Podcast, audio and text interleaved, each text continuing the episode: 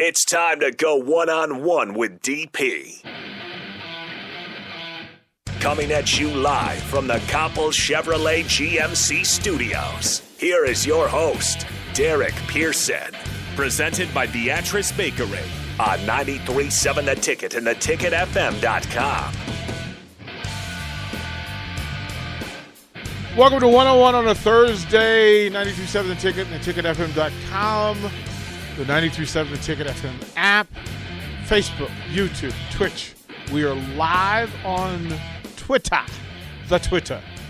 We are live on it, so you can see the video stream, follow what we're doing along the way. 402 464 5685. Starter Heyman text line if you want to contribute to the conversation.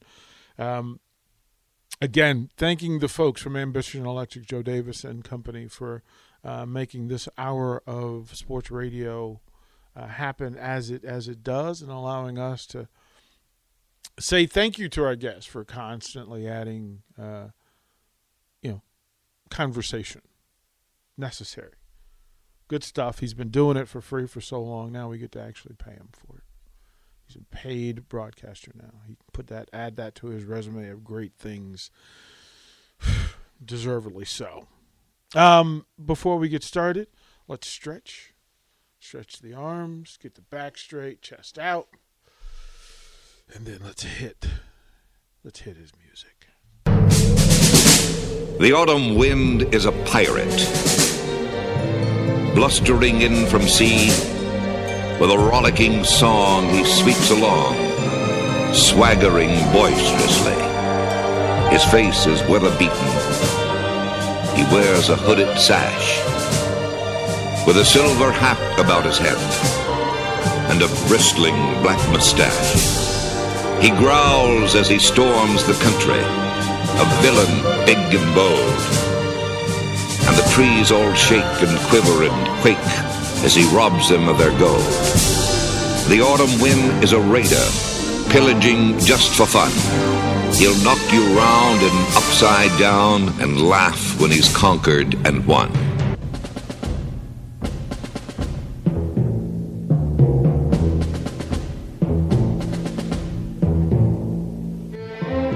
Yes. Yes. Set the tone. We always say, my coach would say, set the temperature in the room, don't be the thermostat. That's right. No, no, you want to be the thermostat, not the not the thermometer. Talk to me. Talk to me. Let's bring Yeah. in Barry I'll- I'll tell you- I'll tell you about that. But listen, you know the end of that song, uh, that that that thing, the way they let it breathe. You know, there's something in music where they they allow in it in movies where they allow for space, right, rather than trying to fill space up. And a more current version of that, I was listening to the end of uh, AWB Schoolboy Crush. Mm-hmm. And at the very end of it, it's just funny how they let that song kind of breathe and the little emotions and little chants and the rhythm of the beats. Uh, so anyway, but yeah, it's it's you want to be a you want to be a thermostat, not a thermometer. They look. Most people, a lot of listeners don't know AWB. They don't Right. know Average White Band. Hmm The average white band. I'm just gonna. I'm just gonna put this out here. You can go pick up the pieces. Schoolboy Crush. They can go Yeah. back, and for a long time in music history, AWB was the baddest group of white dudes on the planet.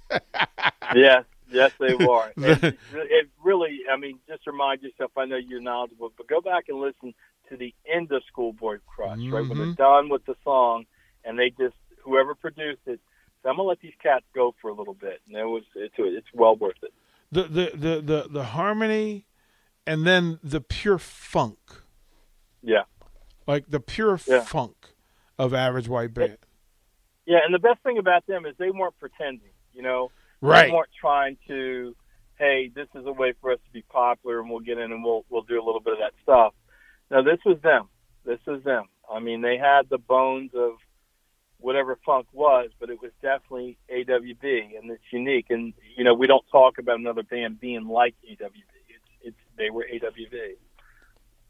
I'm looking at this week as one of those crossover weeks it's a celebration for for student athletes, right? That they're they're they've a lot of these folks are graduating this week, and it's a culmination of all the work. Right. All the work comes into fruition. Barry, what what does it mean for the student athlete to go through whether it was four years, five years because of COVID, whatever the case may be, to go through and finally walk the stage? What does what what goes through the mind of, of, of a young person? Well, that's interesting. I I, I think there's certainly a celebratory uh, mood, right? That it's over. Uh, maybe some are think it's accomplished, depending on their perspective of achieving it. At the high school level, you know, you you want for the athlete to have options, and so I think the ones that I've worked with at the high school level that they've had that they're sitting there and they have options. There's a combination of yay and you're with the family and all the standard stuff that that walks up to it. Uh, but then you're sitting there and it's got to be a prideful feeling that you know I, I started here and I came through and now I'm sitting here and now I have these choices to make and hopefully they're good choices. On the college level, I think that degree is really meaningful. You know, that's what they know that they went there for school. They may have lost sight of it at the end, but I think just because the money and time that's involved uh, to get it, uh, I think it really does mean something. I got this college degree, especially in a sport like football, where you have people coming from all ranges of backgrounds. You know, still to this day, you can have maybe multiple members of a football team who might be the first in their family to graduate. Mm-hmm. Right, so you've got this spectrum of of kind of things. And you're hoping that for the college student, they still they still have that sense that hey, this hard work has led me to these options.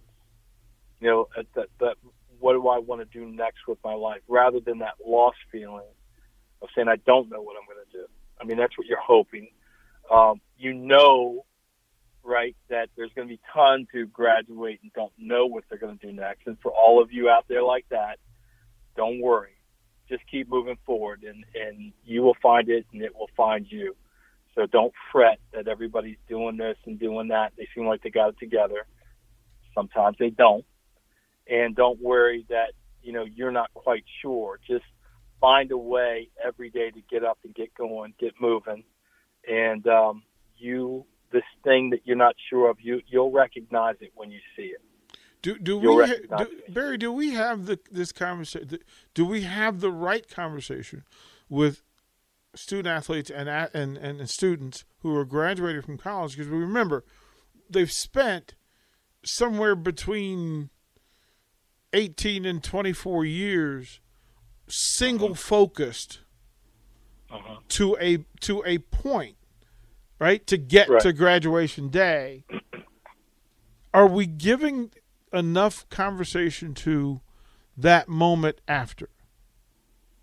I don't think we're giving enough conversation on the perspective during. Yeah. Yeah. You know, so one of the things that I'll talk to my quarterbacks about, you know, and they'll say, "Hey, I want to play football in college," and I'll tell them, I said, "Okay, well, well, make sure you love it.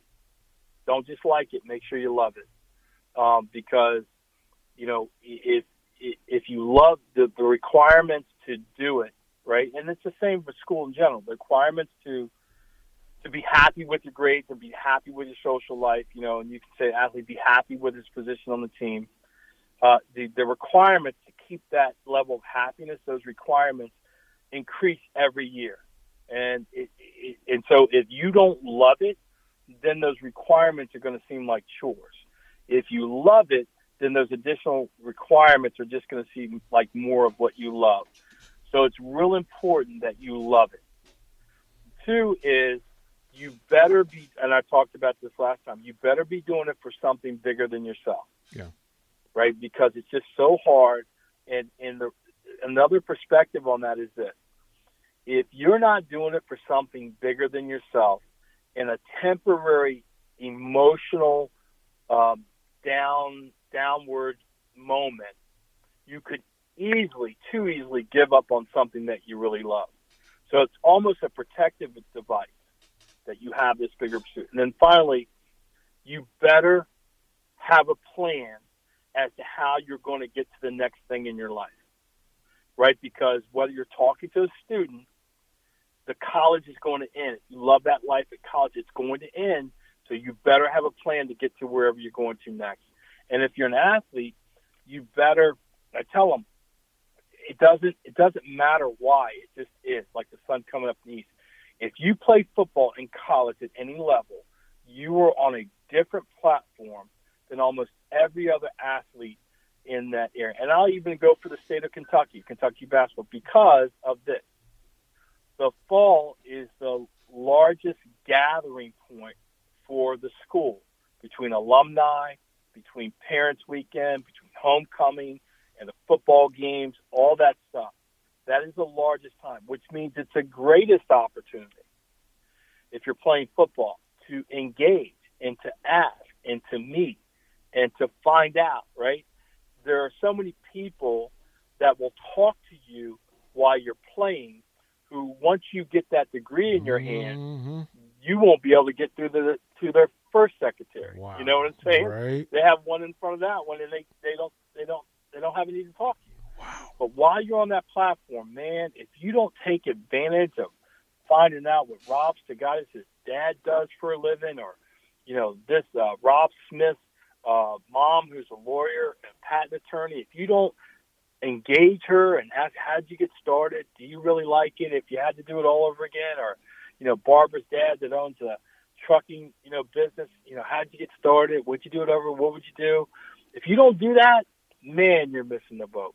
So I think that we lack the conversation before and we lack the conversation during to encourage the types of things that when that degree is in your hand, man, you're ready to take off and go. I, I Barry, I think that's and that's, that's such a superb point. But I also think that the NIL conversations maybe are burying the lead because maybe this should be the focus, right? Of, of NIL is to allow those conversations to happen. Look, it can be job net, job recruiting and networking. It should be those things, and it maybe it affects it. Hey, listen, um, I would imagine that if you're a big company and you say, listen. Uh, I'm going to recruit student athletes for leadership uh, because they've they've already proven that. Um, I can identify people that fit what we do, and then you know what? As a part of NIL, uh, there's some internship opportunity or paid intern op, uh, paid intern opportunity for folks to partner with these student athletes and to make it a little bit easier bridge to cross. I like the second internship better than the first one. Well, of course, of course, of course. And that's because I had to do an unpaid internship once. I was like, y'all can give me no money, but uh, yeah, you know, uh, yeah, I, I think so. And, and it's just we've had this conversation about NIL. For any criticism of NIL, any criticism that you want to put on it, those faults existed before NIL, mm-hmm. right? So Yep. you could say, yeah, we want to use NIL money to do these things. We point to really good things, and that's a great thing. But the fact is, people weren't being pointed to those things directionally before NIL, right? So, yes, it, it would be a great thing. My other comment, this is a little off track, my other comment about NIL, it seems to be focused a lot on short money. And we know in life that long money is what wins and and it's just like short money. You know, somebody gave you. I mean, think about it. Somebody gives you. I don't know. I mean, in the span of your lifetime, somebody gives you twenty five thousand dollars. Mhm.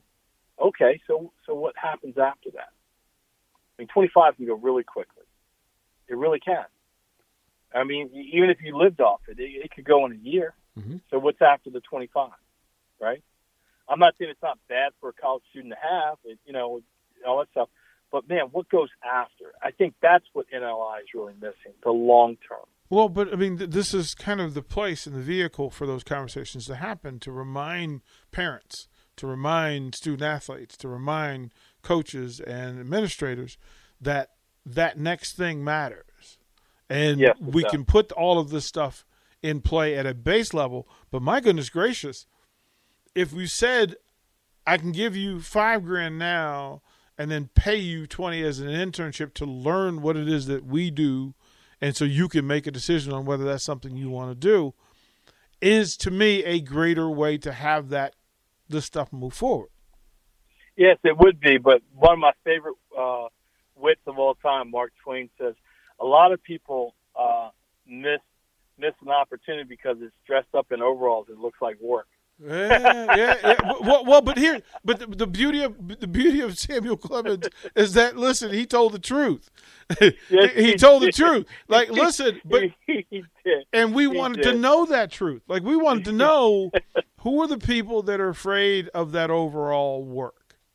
Yeah, there is. And and go back to the short term thing. If you flash back to the 80s, early 90s, and just picking up on my point about this short term, when you look at like Sonny Vaccaro and those guys that were heavily involved in Nike and Reebok and and doing those little shoe wars, the the, the things that people were doing for sneakers and some sweatsuits.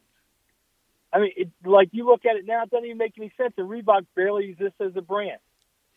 You It know what made I it made perfect sense. And yeah, and you go like, what was it all for? But they were like fighting tooth and claw and doing all kinds of things, right, to get somebody to wear this sneaker versus that sneaker and paying money and doing other stuff and getting in this camp and all that energy and doing it. And everybody thought they were winning because I got the Chicago. The only person that won in that whole deal is Nike. Well, no, here, no, no, no. So, so th- this is we were talking about uh, the the Big East thirty for thirty with with with uh, ESPN, and they brought up this very deal because the real shoe game turnover happened one with Michael Jordan, and then two with Georgetown and the Big East. Mhm. And what John Thompson said was pause on how you think it went down and how it went down. But what really happened was you had poor kids who were paying Nike for shoes. They were paying somebody for shoes. Now the best shoe is paying us to wear them. Yeah. Right? Yeah. That's the long game. See, that's Right. the long game that I'm talking about. That John Thompson, look, John Thompson got paid. Like he got paid. He Yeah. said, "Listen, Yeah. you know, some people want they want this, that, the other." John Thompson said, "I want to be rich because rich people get listened to." and so I hope that there's more people that if it's administrators that are shaping this thing, that they structure it so the the rewards are toward this longer view of things, and that will protect a whole lot of people uh, from themselves. How much of this is simply because they they didn't know? Like, understand every time the game flips, like every time the game flips, no matter what sport it is and what part of the sport, so whether it's NIL or shoe deals or apparel deals or sponsorships for podcasts or or actual paid interns or whatever. Every time it turns, there are people who sit idle because they don't understand it and they get caught up in the wash because there's somebody who's already thought of that and moved it. The coaches figured out long time ago. Listen, I have power in putting my players in shoes. Right. I have power in putting them in Nike gear, Under Armour gear, Reebok, Starter, whatever it was. And mm-hmm. then the players fi- figure out, oh, this is what coach is doing. I probably better understand it. Right, and that led to the next iteration is where we sit now at NIL. Right. Yep. From that, now the players have finally said, "Hey," and got enough power, went to lawsuit, and they said, "Yes." So my point is, it was easy for the coach to kind of figure out, right? He just had to pocket some money in there, but the players and the people that say that they care about the players have got to figure out now how are the players going to to benefit. And you're not going to get everybody, and you know the guys that make money make money, but you can swallow up and lift some people if it's if it's done correctly. I we're talking to Barry Thompson, and I I want to to to consider this right. We were having a discussion yesterday about you know jerseys and and being giving players an opportunity uh, to to to reap benefit of their name in that way, right? That mm-hmm. that Yeah. and and then I said, well, if but if the university understood the power of having all of its former players speak for them, to them, about them, right?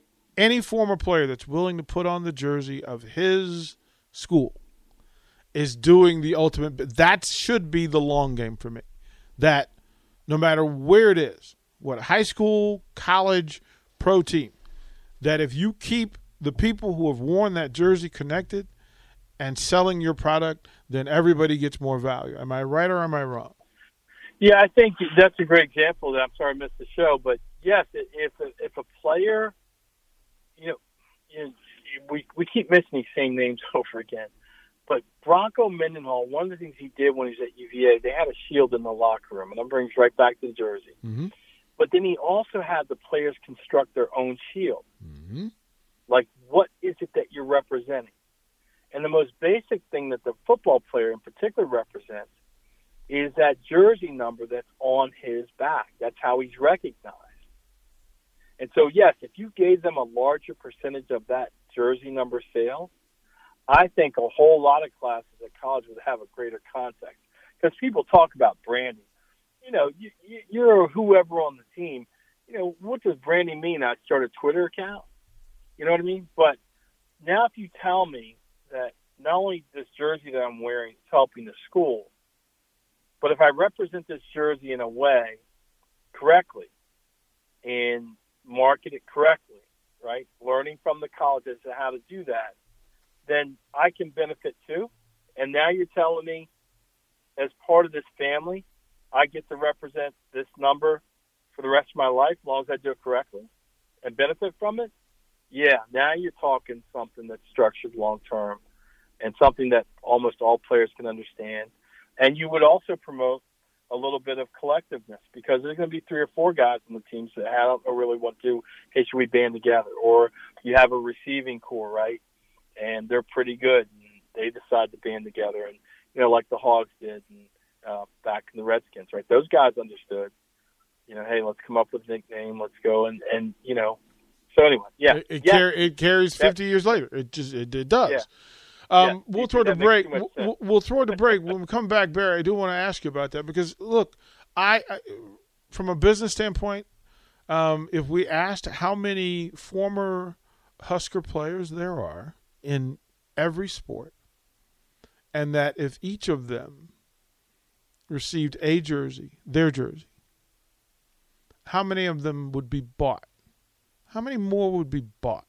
Like if there's a number ten WNL jersey, I'm pretty sure I can think of I can think of ten people that would buy them. Um, just we'll Yeah. have that conversation when we come Hey, back hey, to one on one. Me and Tommy Terrell be the first one to We'll talk about that when we come back. Download our app by searching 93.7 The Ticket in your app store. You're listening to One on One with DP on 93.7 The Ticket and theticketfm.com. One night, one goal stop suicide. On June 3rd, Washington, D.C. will host the American Foundation for Suicide Prevention's Out of the Darkness Overnight Walk. For the last 20 years, people have described the overnight as one of the most powerful experiences of their lives. Now is the perfect time for you to join us as people from all over the country come together to send a message of love and hope. Walk over 16 miles from dusk till dawn to raise funds and awareness for suicide prevention. See the landmarks of Washington, D.C. by moonlight, form lasting friendships, experience healing, and bring hope to those affected by suicide. Join us. Be a part of something extraordinary. June 3rd in Washington, D.C. Register today at theovernight.org or call 888 The Overnight. That's theovernight.org or 888 843 6837.